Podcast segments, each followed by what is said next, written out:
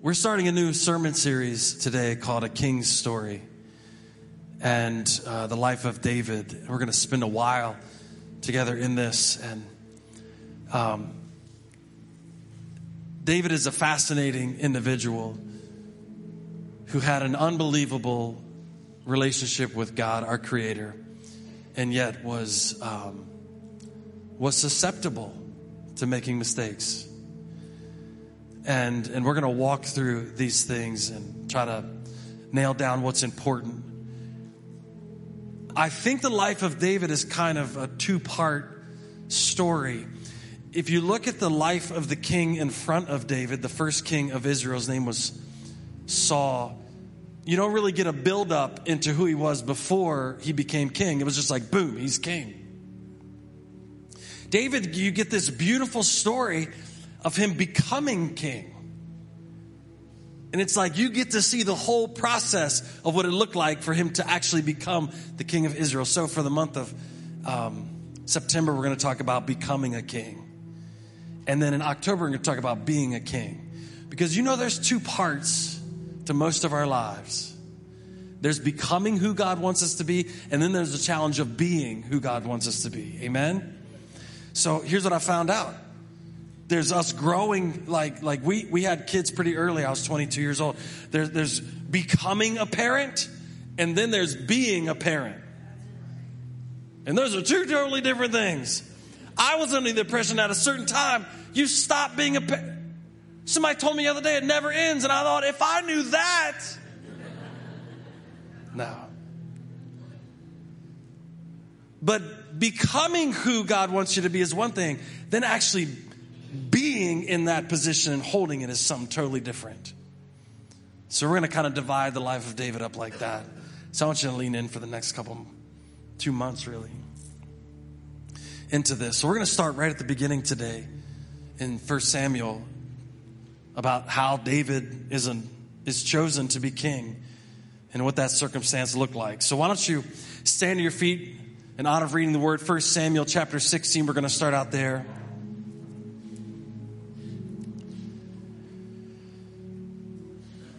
You can find it on the screen or in your, if you brought your Bible with you in your phone, in the Hope Community Church app or in the Bible app, you can find it all there. So 1 Samuel chapter 16, we're going to start in verse 1. Say amen if you're ready. Amen. The Lord said to Samuel, How long will you grieve over Saul since I've rejected him from being king over Israel? Fill your horn with oil and go. I will send you to Jesse the Bethlehemite. For I've provided for myself a king among his sons. And Samuel said, How can I go? If Saul hears it, he will kill me. And the Lord said, Take a heifer with you and, and say, I have come to sacrifice to the Lord. And invite Jesse to the sacrifice, and I will show you what to, you shall do. You shall anoint for me him whom I declare to you. And Samuel did what the Lord commanded and came to Bethlehem. The elders of the city came to meet him trembling and said, Do you come peaceably? And he said, Peaceably, I have come to sacrifice to the Lord. Consecrate yourselves and come with me to sacrifice. And he consecrated Jesse and his sons and invited them to the sacrifice. When they came, he looked on Eliab and thought, Surely the Lord's anointed is before him. But the Lord said to Samuel, Do not look on his appearance or on the height of his stature because I've rejected him. For the Lord sees not as man sees, man looks on the outward appearance, but the Lord looks on the heart. Then Jesse called Abinadab, made him pass before Samuel, and he said, Neither has the Lord chosen this one. Then Jesse made Shammah pass by, and he said, Neither has the Lord cho- chosen this one. And Jesse made seven of his sons pass before Samuel. And Samuel said to Jesse, The Lord has not chosen these. And Samuel said to Jesse, Do you have anybody in the minor leagues here? Are all your sons here? And he said, There remains yet the youngest, but behold, he is keeping the sheep. And Samuel said to Jesse, Send and get him, for we will not sit down until he comes here. And he sent and brought him in, and now he was ready and had beautiful eyes and was handsome. It's a strange description, isn't it? You're a good man. You got good eyes. Then Samuel took the horn of oil and anointed him in the midst of his brothers. And the Spirit of the Lord rushed upon David from that day forward. And Samuel rose up and went to Ramah. Father, we thank you for your word to us today. Help us to grow into your position for us, Lord. But more than that, I pray that we would cherish your anointing, your presence. Thank you for moments like this where we can look into your word and know that it can change us.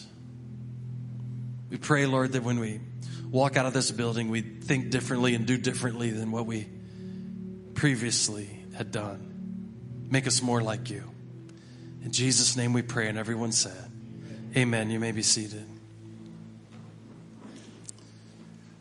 Chapter 8 of 1 Samuel. Um,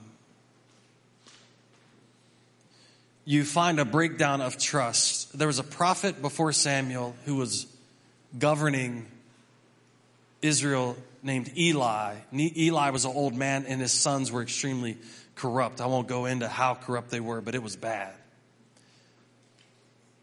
Eli is a giant, overweight man who is past his prime and finds out his sons had died, and he, the Bible says he falls off his chair and dies. That's a tough way to go, isn't it? He, um, God had put Samuel, the man we're talking about now, God had put Samuel in Eli's presence as a young man and had grown up in the presence of Eli the prophet. He had started hearing the voice of God early. The irony is, the same circumstance now has found itself in Samuel's life. Samuel is, is an older man now with corrupt sons. So in chapter 8, we see this pattern repeat itself again. Samuel is now the prophet. Eli has long been dead with his sons. But we see this, we see this pattern starting to emerge where the prophet is raised up and hears the voice of God, yet his sons don't adhere to it. And so now, now Israel is kind of fed up with it a little bit. Could you, could you acknowledge that? I mean, that would be a good reason to be kind of fed up with the system, wouldn't it? Not that we have anything like that in the United States. But the, so, so this raise up, this leader is raised up by God, and then the second generation that's supposed to come behind him is not only not fitting, but corrupt. So what happens is um, Israel does an impetuous thing, uh, impulsive thing, where they say, hey, um, we're kind of sick of this pattern. We want a king like everybody else. Put yourself in Samuel's shoes, a man who has been leading Israel for, for a long time. That was a that was a gut check at that moment. You mean you mean you don't like you're rejecting me now. This is you want to do a totally different thing than God had set up because they'd looked around all the other nations around them and they weren't being led the same way. We want to be like everybody else. So Samuel goes before God and says, Hey, I, it's crazy. And God says, Just do what they want. They're not rejecting you, they're actually rejecting me. And this has been the pattern since I brought them out of Egypt, actually. The fall in line, reject me. Fall in line, reject me. Fall in line, reject me. And, and now we're, we're, Samuel, we're in this pattern again where they've rejected not you, they've rejected me. They, they've asked for someone else to lead them. So he says, Go anoint. Go anoint a man. Samuel goes and anoints a man named Saul, who the Bible describes as a head taller than everybody else in Israel. Like, I mean, this is a man's man. You could look at him and he was kingly looking. He starts off pretty well. He's got some success. The, the Israelites were in constant battle with the people around him. He's, he's having some success, but then, then King Saul starts to go off the rails. And it's like he just can't listen. You ever met somebody like that? Not you. Of course, it's not you. There's somebody in your family like that. Hmm. He just can't, he just won't listen. He's impatient. The circumstance where, where God instructs him through Samuel hey, wait on the prophet to get there to, to, to make a sacrifice. And, and he's like, I'm not waiting. So he makes a sacrifice. It's, it ends up not being God's like, You're not listening to me. There's a reason why we do it this way. I'm God, and you're the first king. You still have to listen. So it gets so bad at this one point in Saul's kingship that he's, Samuel instructs him, go to the Amalekites and just wipe them all out. Now, I know this, this is a lot to stomach in 2022 where, where we don't wipe everybody out anymore. but this was God's instruction to him. And he doesn't, just doesn't listen and he goes in and he saves the, some of the animals. He, he lets the king live. And there's a gruesome scene where Samuel shows up. I mean, it's gruesome. And Samuel ends up slaughtering this guy right in front of everybody. The prophet, I'll do what you can't do or won't do. In that moment, Samuel basically tells him, Look, God is stripping you of this position. God is not with you any longer. And actually, he doesn't just leave it there. He said, He's going to appoint one of your neighbors. Now, this is, this is significant because this is a break. He's letting Saul know your sons, your lineage will be broken right here. None of your family is going to be king after you. He says, He's going to appoint one of your neighbors, and then Samuel adds this little dig in there afterwards who is better than you? You know what I'd never want to hear in my life? We're going to get somebody else, and they're better than you. If there's one goal you have, it's not to hear that. Samuel says, God's going to appoint somebody else, he's better than you. And I'm telling you, from that point on, man, Saul falls off the wagon. I mean, he goes crazy. So I need to paint the picture for you when, when we get into uh, 1 Samuel, where we're talking about David being chosen as king. This is a contentious point in, in the leadership of Israel. Now you've got a crazy, jealous, insecure king who's been told by the prophet that he's being stripped of this thing. His, his descendants won't be king after him. Like, like it's over for you. To make matters maybe a little bit worse, Samuel doesn't talk to him anymore, separates himself from him.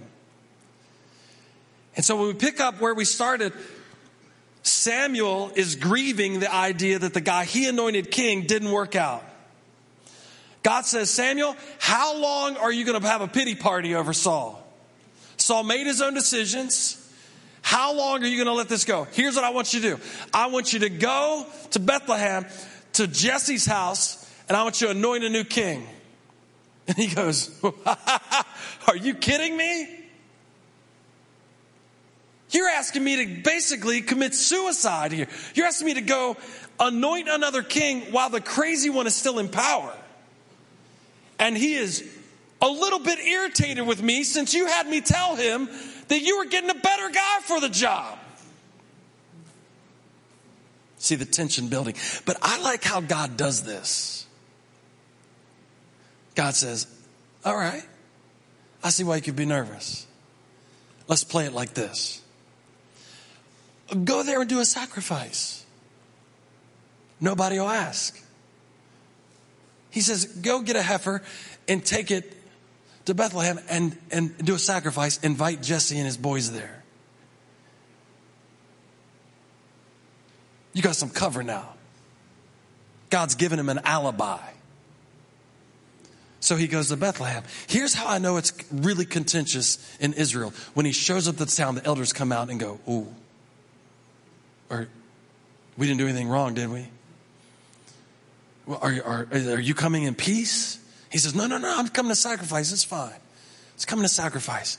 And then he gets a hold of Jesse. He says, Jesse, consecrate you and your sons and come meet me out here to sacrifice. We're, we're going to, just you and me, we're going to have a little, we're going to have a little sacrifice together, Jesse. And that's where we pick up the story. Jesse brings all of his sons out except one, the youngest one. Why would you bring him? He consecrates them, which basically means they get cleaned up, put their best Sunday clothes on. And they come out to Samuel, and Samuel, having already anointed a man that looked kingly, was kind of using that reference point now to do the second king. And so Jesse's first son walks up, and Samuel goes, Surely, this is the guy. I mean, he's got nice clothes on, smells good, he's tall, he's good looking. This is going to be easy. I'm in and out. Now you can think Think about Samuel's nervousness about even being there at this time. Think about what he's trying to do. If I can get this over with pretty quickly, I can be in and out. We can, we can roast this heifer, have a couple drinks, and we'll be gone. Don't ever ask your neighbor, hey, come on over. We're going to roast the heifer and have a couple drinks. Doesn't mean the same thing today. So Jesse's, or Samuel's like, let's get it done. Let's get it done. Let's get it done.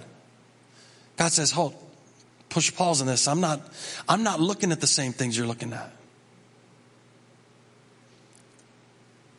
So Jesse marches all of his boys before him. And he says, God says, no, no, no, no, no. Finally, Jesse looks at him and says, hey, you, like, there's no way God sent me here to not do this. Do, like, do you have any more sons? He says, Well, yeah, I got the youngest one, but he's out with the sheep. Bring him. We won't sit down till he gets here. So this is rushed. Go out and get David. Bring him in. So they bring him in, and it's almost instantaneous. God's like, He's the one. Samuel takes his, was actually an a animal horn that they had fashioned to be able to hold oil in it, and he pours the contents of the horn over David, anointing him symbolically, saying, You're the next king. Only he wasn't king yet. The Bible doesn't say that Samuel hung around for three or four days, it just says he left and went to Ramah. Could you imagine David standing around looking at his brothers?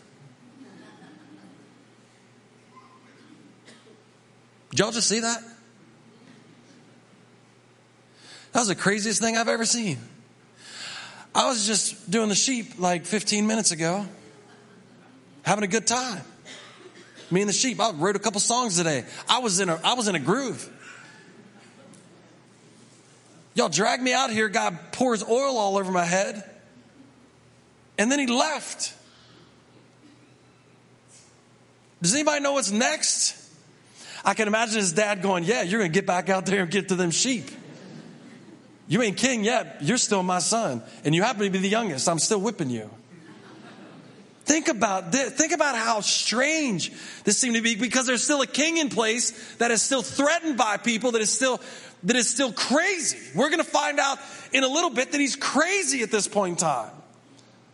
That, it, that an evil spirit had taken him over and he's nuts. And yet here's David. I don't even know what this means.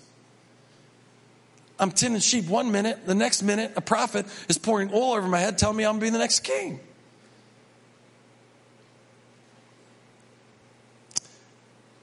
There's something significant that's happening in this moment. That is a transition that's happening. Saul is still the king, but has been stripped of God's presence. David is not the king, but has received God's presence. It's a pretty poignant thing to realize that you can be anointed and have no position, but you could also have position and have no anointing. Now, I just want to make it simple. The anointing, we, we don't say that word anymore, really. Like, uh, sometimes in Pentecostal circles we'll say it, like the anointing of God, like, or that, that preacher preaches with anointing, but it's not a common word we say anymore. I just want to shortcut it to, it's like the presence and power of God on your life. Let's just say it like that. And it was significant because, because you would say the anointing of God is on him in order for him to lead and act in such a way that it's evident that, the power and presence of God. It was a noticeable thing. There's seasons in David's life after this where you go, that is the power and presence of God on that young man's life. Who does things like that? So here we have a circumstance where Saul, it's been stripped from him. God says, I'm not going to be with you anymore. You're not the one. Verse 16, it says, or verse 1, it says, The Lord said to Samuel, How long will you grieve over Saul, since I have rejected him from being king over Israel?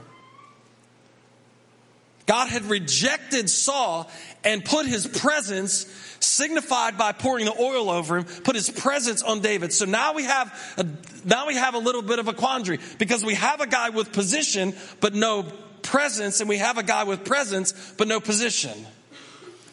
And I want to present to you today that I think 90% of the time we're chasing a position.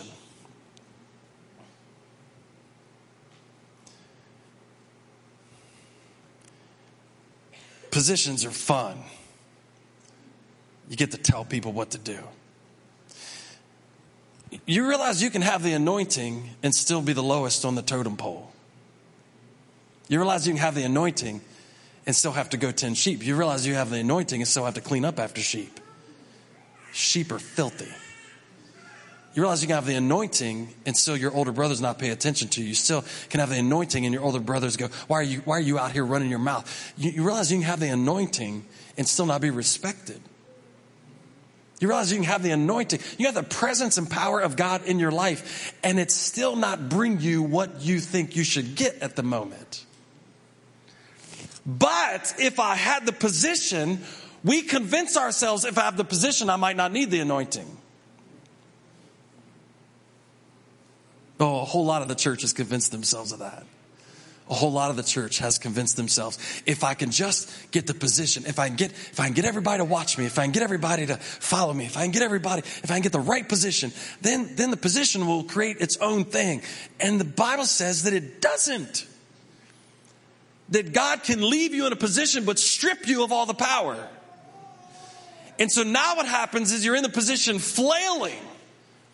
And a lot of the church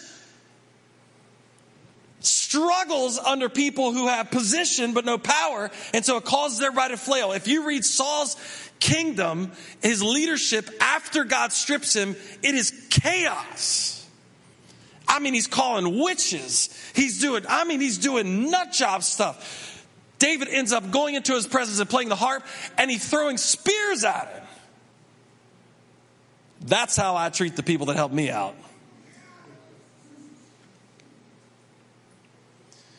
Because it's a man holding a position with no presence of God in his life. And I want to present to you this morning, we have to decide as individuals what's more important chasing a position or chasing his presence. Because here's the problem with chasing his presence. And I want to be extremely clear about this is that you may have to do it for a long time in anonymity. That's a fancy word for saying nobody will know you. The problem with just going after his presence is I can't control when the promotion comes. You see, God doesn't do the thing where He's like, well, run for the political party and, and you angle and you maneuver and you get there your own way. No, no, no. God says, if you chase me, you, then you have to trust me on when the promotion gets there. And so, so what we've been taught is just go to the top, go to the top, wrestle, just step on whoever, just get there, get there. Success is the main goal. And if you get to the place where it looks like you're successful, then everything else doesn't matter. Now, in God's economy, it's saying, I've anointed you, and none of it looks like success.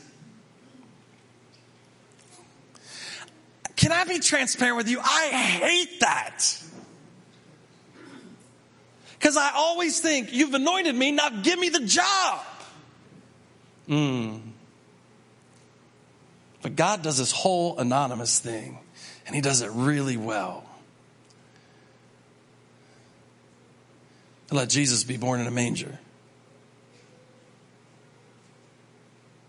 You know, he showed up to Jesus' birth, people who didn't matter. King didn't get out of bed and come down and see Jesus when he was born. Hey, I heard another king was being born. I thought I'd come down here and check it out. Nope. Slept through the night. No, some shepherds on a hillside. It was people that were insignificant. It was it was really an uneventful event. In the, when you look at human history, there was no, except for God telling us it happened, there was nobody that night going, Hey, the king of the world has been born. Nobody woke up the whole town of Bethlehem.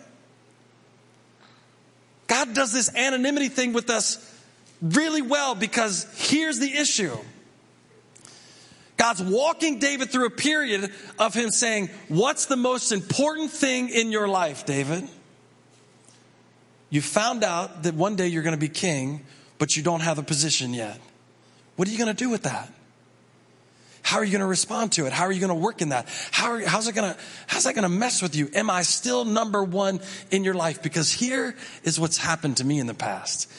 The idea that I could get something I don't currently have causes me to do things that I wouldn't have ordinarily done. Come on, I'm not the only one in here, please. Somebody in Berkeley Springs. So, so there's a testing. We didn't have that with Saul. Boom, you're king. And what did we get? We got disobedience and chaos and the heart was wrong. But now David does this thing where it's you're anointed, but we're not going to give you that yet. We're going to see what happens. And he walks back out and starts tending sheep again. And God's saying, Hey, listen, I need to know that your heart is right. I've looked in and saw it and it's good. And I need, I need that heart thing to be right for a long time because what you're getting ready to do is going to require your heart to be right with me. And so in our modern day culture, it's a race to the, it's a race to be famous, a race to be known. Or I understand we all need, we all have a desire for people to know us. The more important thing to people knowing us is us knowing Him. And sometimes God does this thing where He says, Hey, you know what? You're going to have to you're going to have to be okay with me anointing you, but it's going to take a while for you to become who I want you to be. I've always had a problem with that, just being transparent. I always thought, even from a young age, of this ridiculous idea that I could do it. I remember working at fast food restaurants. I think I said that earlier. At like 15, 16, 17 years old, going, I could run this whole place me 40 of these things. I'll run them. I'm six, I just got my driver's license. I, I don't even think I was allowed to be out after 10 o'clock at night. Legally, I don't think I could drive after 10. I run the whole thing. And God's like, settle, settle down there, Chris. You may be anointed, but you ain't ready. You may be anointed, but you're not ready. I remember coming here as a as a 20 year old newly married guy and and getting involved in youth ministry, thinking the same thing. I run this thing. Then then I became youth pastor. I think, okay, now you're going to run this thing. Then I thought I could be the pastor. I'll run this thing. And God said the same thing. settle, settle down, Chris. You, you definitely are not ready. You're definitely not ready. Because the most important thing God wants to do in your life is develop you. So the beautiful thing about it is if the creator knows you intimately, like be, beyond what you know yourself, then he knows exactly what that incubation period looks like. For you to be the best at what he's called you to do.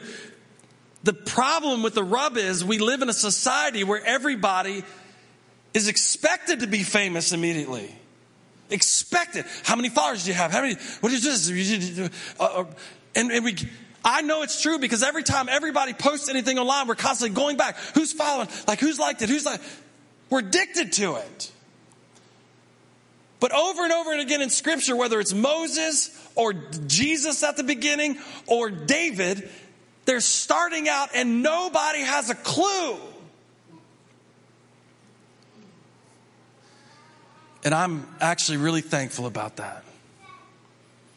You know the grace that God gave me here at Hope Community Church? It was Hedgesville Assembly of God back in the day. You know what the grace that God gave me? I can make all my mistakes before you got here. Mm, you have no idea how many mistakes I've made. I know this looks all shiny and I know it looks great. And I, if you were here 20 years ago, you go, Oh, God, help him. Help him. Just help him, Lord. Help him, please. There won't be a church left if you don't help him. I look back at that 16 years of a grace in my life to where the lights weren't shining that bright on me. In a world where everybody wants the stage, everybody wants the light, everybody wants to be noticed and recognized and accepted. If the light is not shining on you in this moment in your life, don't be disappointed. Count it as grace in your life. I can't seem to get past, what is it, five, 400 followers on Instagram? Probably because I don't post anything, but that's another story. Sometimes I look at that as a grace. I'm not under the same pressure. Because the light starts pointing things out. What God did with David was prepared him for the light. How are you going to lead, David? How are you going to lead people? Are you going to lead people with grace? Are you going to lead people with understanding? Are, are you going to, do you know what that's like, David? Okay, David, before anybody knows your name, I'm going to walk you through a season of learning all of that stuff so that when you do get in power, you're different. So listen to me, every 16, 17 year old, 20 year old in here who, who you've got that ambition to rise straight up to the top. I'm telling you, I'm thankful for that ambition in you, but don't let anonymity crush the ambition. Embrace it. Embrace it because it doesn't say David went back and then was a terrible shepherd. It doesn't say he went back and just gave up. It doesn't say he went back and didn't do what he was supposed to do. It doesn't say he went back and went, well, I don't know when this thing's happened, so I'm just going to go off and start drinking. He didn't say any of that. He was as faithful after he found out he was going to be king as he was before. So all of a sudden, the anointing of God in his life didn't change him like, oh, now I'm a big shot. He just said, no, you know what? Now even more, I'm going to go back and do what God called me to do. This is my spot in life right now. I'm going to do it the best I can. And then, and then when you start hearing about him later, he's presented as somebody who is a warrior before we knew him to be a warrior. Talk about that next week. You know why? Because he didn't let the anonymity of his season freak him out. I believe everybody in this building, God has something spectacular for you, but you have to be okay in the season you're in right now. You have to embrace nobody knowing about it. You have to embrace not being able to tell anybody about it. You have to embrace not being able to, not being able to walk up to somebody and say, look what God did to me today. Because can I give you a little secret? He couldn't say anything about it. His dad couldn't brag on him about it. Do you think his dad was now walking around town in, in Bethlehem going, hey man, Samuel just came down anointed my son as king? Yeah, I'm running this place now. My son's going to be king. Mess with me. Jesse couldn't say that. Why? Because Saul was still king and still really dangerous. If the prophet is worried about him killing him, he wouldn't have thought twice about killing Jesse. So now all of a sudden the whole thing's done in secret. The whole thing's the whole, nobody can say anything about anything. If there's, is there anybody here who God is doing something in your life, but He's keeping you, He's keeping you anonymous and you can't even tell anybody. If you are in that position today, just embrace it and say, God, I'm okay with nobody knowing. I'm okay with not putting it on Facebook. I'm okay with not tweeting about it. I'm okay with not, I'm okay with nobody finding out right now. This is me and you, and you're growing this thing in my life. And when it is full grown, you'll let people know. And I'm okay with that. You know what it relieves us, us relieves us of? It relieves us of the angling and the working to get, man, if I could just do this and I get this person and this person, and if I could just do this, and then, then, then it would all go my way. David realized the presence of God is on me now, and that's the most important thing I could do is embrace that. And when he decides to promote me, actually then put me in the position, I'll be ready. I'll be ready. Never be afraid of being anonymous.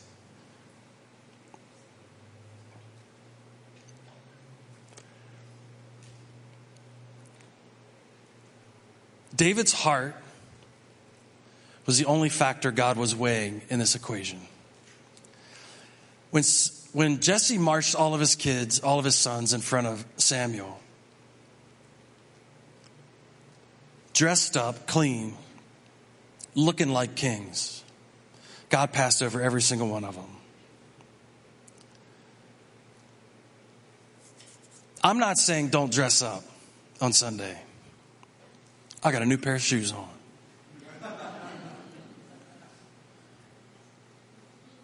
I got them buy one, get one free. The Lord has anointed me. I'm not saying don't dress up.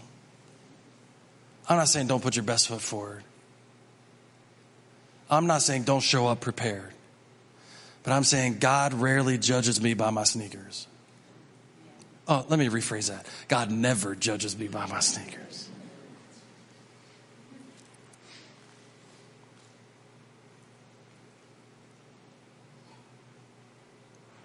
One of the fears I have in the church is that we become as shallow as our, our culture.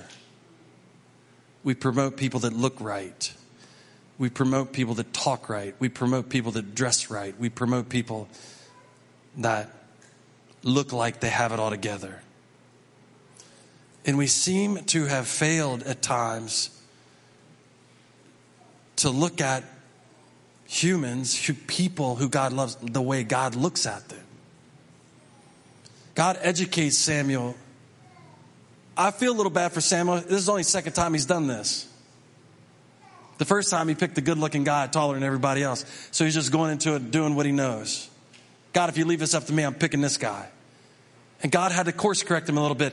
Hey, Samuel, I need you to understand that I'm not picking it because the people want it. Now I'm picking it because I want him. So now it's a different criteria. The last criteria you used was what the culture wanted. The last criteria you used was to please people. But now we're going to come at this from a different angle. Now don't use that criteria anymore. Use, use my criteria because now I'm picking the guy. And this is what we're going to do. I don't want you to look at what he's wearing or how tall he is or how good looking he is. I want you to look at his heart. So I'm going to help you do that. And I've assessed all these sons that have walked in front of you now, and their heart's not right. Even though they got the right shoes on, even though they're dressed right, even though they're clean, they got, they got cologne, eh, all that stuff. I'm telling you, Samuel, their heart's not right. So there's another one in the bunch somewhere. Go get him and bring him here, and I'll show you what a heart looks like. Oftentimes, a heart doesn't match the clothes. Oftentimes the heart doesn't match the haircut. Oftentimes the heart doesn't match the outward appearance. Oftentimes the heart doesn't match. Oftentimes the heart doesn't match the Instagram feed. Oftentimes the heart doesn't match. And God said, I stopped looking at that after Saul. I don't even want to talk about that anymore. What I'm talking about now is I'm getting ready to show you what heart looks like. And David walks out, little ruddy kid with good looking eyes. I don't even know why the Bible said that. This is what it looks like. It's unexpected. So, can I bring some relief to some of you? You may never look right. That doesn't mean you're not right. And I would advocate stop even trying to look right. Because here's what happens as soon as you look right, they change the requirements as soon as you match what the culture says you should look like, even in the church. Even the church, I said something first service about Brad Pitt and George Clooney. My wife told me afterwards, You just aged yourself, buddy. I thought that's what looked right. And then I realized all those guys got gray hair. I'm like, I don't even know what's that's not cool anymore. I don't even know what's happening. So all of a sudden, all of a sudden we try so hard to look right. We try so hard to fit in. We try so hard that we lose our heart.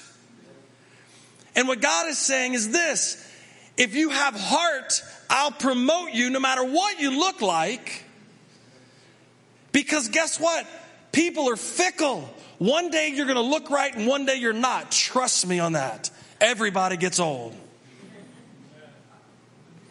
So here's the thing. Here's the thing. If we look at the Savior of the world, God proves this. If we look at the Savior of the world, God proves Isaiah 53 2. For he grew up before him like a young plant, like a root out of dry ground. He had no form or majesty that we should look at him, and no beauty that we should desire him. You know what the crazy thing about Jesus is if he walked into a crowd, nobody could pick him out. He looked like everybody else. There was nothing special about the way he looked. There was nothing, he wasn't put together better than everybody else. He didn't have clothes better, he didn't have a place to live. He was, he was the model for us. He was, he was the model for us. He came into the world in anonymity and, and God put him in the position as Savior. He came into the world with no fanfare. And you see the resemblance between Jesus and David. David is a precursor, and, and God's going, watch how this works. You're expecting a king to look like this, and I'm telling you, when the king comes, he's not going to look like what you thought. When the King of Kings and Lord of Lords comes, it's going to look like what happened to David. He is going to be absolutely anointed, but not look the part.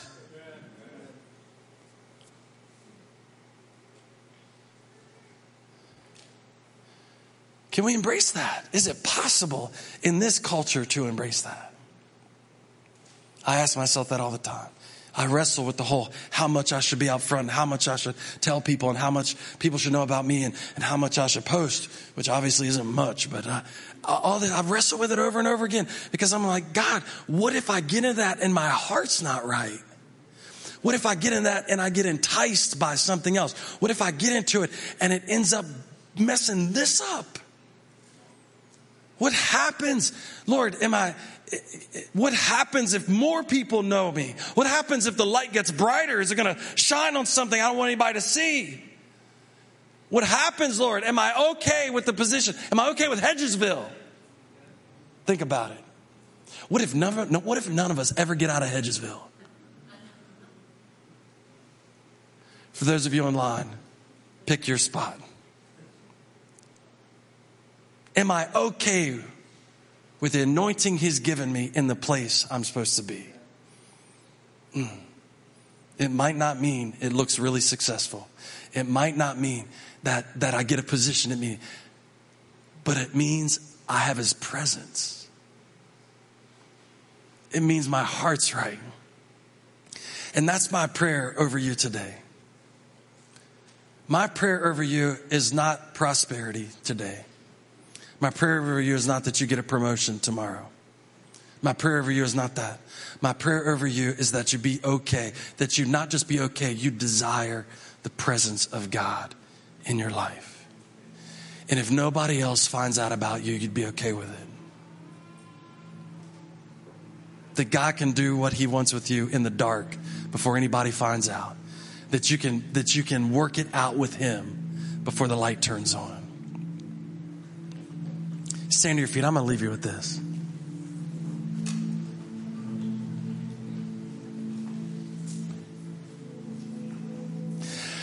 I got to visit a friend of mine yesterday. We went to a wedding in Charlotte, North Carolina for um, one of my daughter's friends who used to, she's moved and she used to attend this church and sing on the worship team. And it gave me the opportunity to drive into South Carolina and visit a friend who was very sick. And um, I'm thankful I got to do that. I'm thankful I got to do that. I had a conversation with him and I asked him a couple questions. Uh, what he has is terminal. And um, I got to ask him a couple questions. And I said, um, I said, I'm going to be honest with you. I want to, I want to have an aneurysm when I die. I just want to shut the lights off. Anybody else? I just want to die of a heart attack in my sleep. If that could be one request. And I started, but, but I've been thinking about that lately. Not thinking about it like I want it to happen, but thinking, contemplating. A couple ways. I don't want to burn to death. I want to drown. I don't want to get tortured. To Anybody else? Just so we're on the same page. I want it to be instantaneous. But I'm sitting in front of a man that's got that's got a timeline. And I asked him yesterday, I said, What's that do? What's that do to you? And he said, It focuses me. And instantly, it was like God said to me, Chris, that's a grace I give people. Ah. here I am wrestling with this. God, I don't want to, man, I don't want to get cancer. I don't want to do anything. I don't want to do this. I want to just, man, you know me, Lord. I just want to get it done. And this, this, uh, he's a wonderful man who's been extremely successful in life in every area that you can imagine. Successful financially, successful. And he looked at me yesterday and he said, It's laser focused to me. I don't care about anything else. I thought about that this morning with David. He's not wrestling for people to know his name anymore. He's not wrestling for people to, he's not wrestling for a position. When it all comes down to the end and he, and he knows he's got a certain amount of time left, I mean, I, I, my heart's got to be right. He's not, there's not a bucket list that he wants to accomplish anymore. It's, I want my heart to be right, Chris. I, I, need to clean some things up. This is, I need to tell everybody that he saved me. I need to let as many people as I know now that I, I need to let them. There's somebody else in my neighborhood. I mean, he was saying this stuff yesterday. And I'm thinking, God, could we all get to the place without having to have terminal cancer that your presence is that important? That just you are that important to us that we can put all, I know we got to go to work, but this is what's important over here. Lord, help me. Help me not to have to have a deadline on my life to get that way. Help me. And I just looked at him yesterday. I said, Dave, that's a grace to you. That's a grace to you that I haven't gotten I'm still conflicted about what's important in my life. I'm still conflicted. I want this, I want this, I want this. And yet, God's standing over here going, just me, Chris, just me. And I'm going, Dave, that's a grace to you. I'm praying that I would think the same way as a dead man. I'm praying that way. God, give me the grace to put you first. Give me the grace to line it all up and to not care about all this other stuff. And that's what David was able to do. I don't care if anybody knows me, my heart's going to be right. I don't care if anybody knows me, I'm going to do right by him. Amen. Could you lift your hands this morning and pray that way?